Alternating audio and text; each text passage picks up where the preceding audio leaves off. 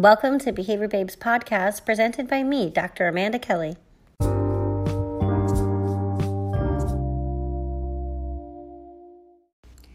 If advocating for behavior change at a public policy level is instrumental and necessary, then why don't behavior analysts get involved more than they do? What we see traditionally is a handful of individuals throughout the states and the world who have made a point of advocating and being um, a part of legislation in their states or in their regions where they live. Some examples of this have been related to autism insurance and advocacy for licensure of behavior analysts, which seeks to regulate the profession of the uh, practice of our science. Uh, primarily has been afforded to individuals with autism and has come as a coexisting or supporting bill or law to the autism insurance. So, again, when we don't get involved and we aren't there to actively define and to describe and to bring into light uh, an image of what behavior analysis is, of what our sessions look like, of what the benefits of the science and what it means to be systematic and collect data, analyze that data, what goes into the rigor and training of our programs, and what are our ethical requirements, which ensure consumer protection. If we are not there to define our practice, somebody will be there to define it for us. So, again, why don't behavior analysts get involved in public policy more than what they do? This podcast episode is here to give some behavioral perspectives to why people may not put forth the effort into certain activities. It's not intended to shame or to blame or to make anybody feel bad or uncomfortable. It's intended to provide a behavior analytic perspective at an area in which behavior analysts could be really helpful at achieving change. For I feel that more people should be involved, and if they were, we could um, generate an energy that would be monumentous and would help propel our science and the access that our clients have to effective services uh, much further faster than what we're currently doing. So let's talk a little bit about response effort, right? When things are incredibly hard and difficult or out of our repertoires, we're not going to just jump right in with both feet, right?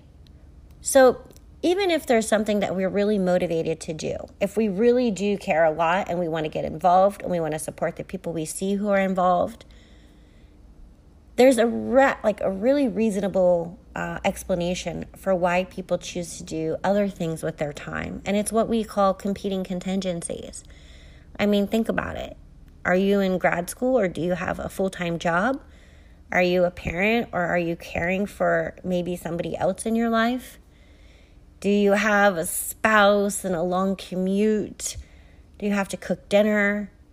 Whatever it is, there's multiple balls that you're juggling in the air. And I know this because it's true for every single one of us. Um, and that's not to say, like, oh, well, I have, you know, all these competing things too, and I get involved. Why don't you? It's just a realization that we have only so much time and only so much energy to give. And how do we allocate that energy? So it's really important that we identify what our time is spent doing and we prioritize where we need that time to go. Some things that are going to help us make that decision um, really kind of comes down to the idea of a matching law, right? So, Aubrey Daniels, Dr. Daniels has said, you know, behavior goes where reinforcement flows, meaning that our behavior that's going to increase in the future is the behavior that comes into contact with reinforcement, with reinforcers when we're talking about things like public policy or any other kind of systemic change, it takes time. It takes a lot of time and it takes a lot of energy. So, when we think about the amount of effort, the response that we were talking about, if the response is high and the payout is low or delayed, perhaps, maybe it's very robust. When we achieved success, when we passed autism insurance in Massachusetts and then again in Hawaii, I have so many moments, pictures, memories to capture that, to remember that, that feeling. It pushes you forth through the times of devastation, destruction, and regression, which also happens. When we think about following a behavior plan, one of the difficult things with public policy is that for many of us, there is no plan or there is no um, formula for how to proceed, perhaps. We have to develop it, which means that the skills that we're being asked to perform or that are asked that we're asking others to consider performing are really um, difficult because these individuals, myself included, in many aspects, have underdeveloped behavioral repertoires. I'm not a lawyer. I never had any interest in becoming a lawyer, and I never gave much thought to laws, uh, specifically the creation of laws or public policy. But when you find yourself pursuing a passion, you may end up in very peculiar places. And it's how I fell into behavior analysis. You can go and listen back to the other episode on my story, and, and I'm happy to elaborate more on that at a later time. But it's also now how I found the interest in public policy. But those reinforcers, those reinforcing events, those feelings can be very far and few between. Which, if what we take about um, the information we know about schedules of reinforcement, and what we understand about ratio strain. Meaning that if we need a certain amount of or a certain frequency of feedback in order for our behavior to increase substantially. And, and if we're needed to engage in lots and lots and lots and lots of behavior, but the reinforcement is so delayed, well, it's going to be difficult to really operate under those conditions based off what we understand from the matching law. I referenced Aubrey Daniels earlier, and I think of him again when I think about his picnic analysis, which stands for positive, immediate, and certain, and negative, immediate, and certain.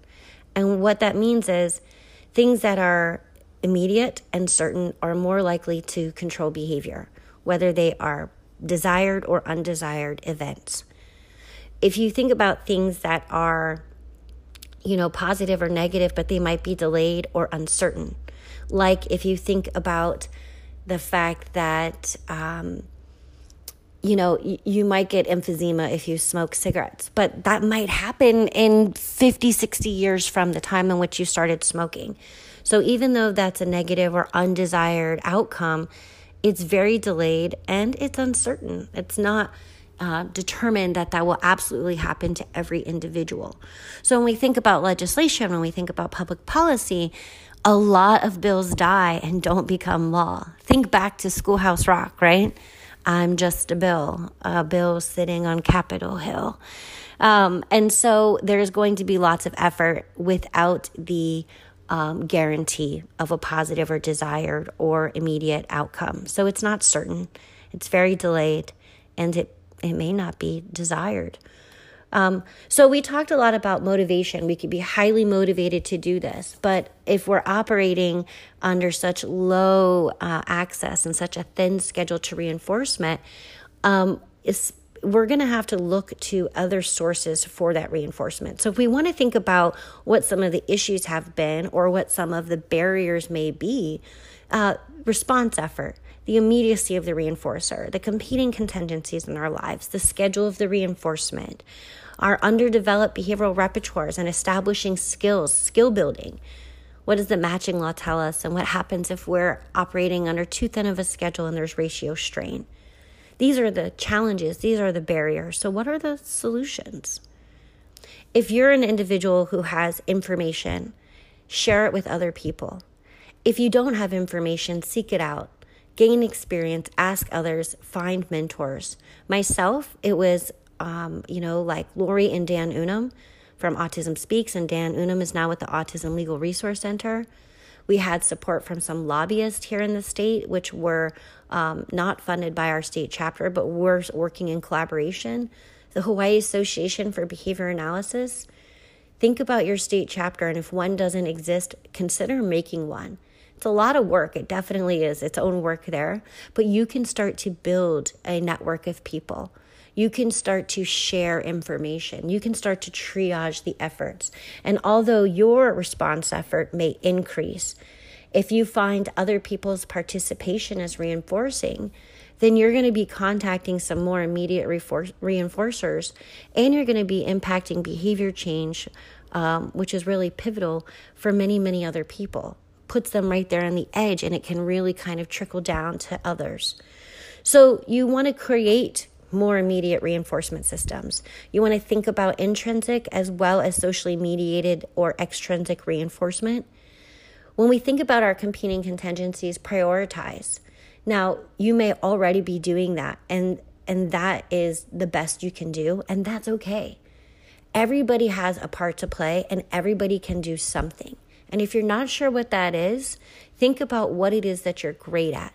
Are you really good at marketing and social media? Could you offer that to your state chapter? Is that something you could offer if there was a bill or information that needed to get out to a group? Do you have an email list? Are there people who are willing to exchange information? Can you create a shared Google Drive? You know, are you working with the state chapter? Are you a part of a state chapter? Are you a member? If you can only pay dues but cannot do much more than that, your funds do things like secure lobbyists or help um, individuals make materials. For us, we bring leis to opening day at the state capitol. Um, there is a learning curve for sure. So when you're on it, when you're on that path, or when others are there, it's really great to document the process so that we can create these task analyses, so that we can show others how it's done or how it has been done or what it may look like under certain conditions because not everything is going to generalize, not everything is going to apply from one location to another region, but a lot of it really will.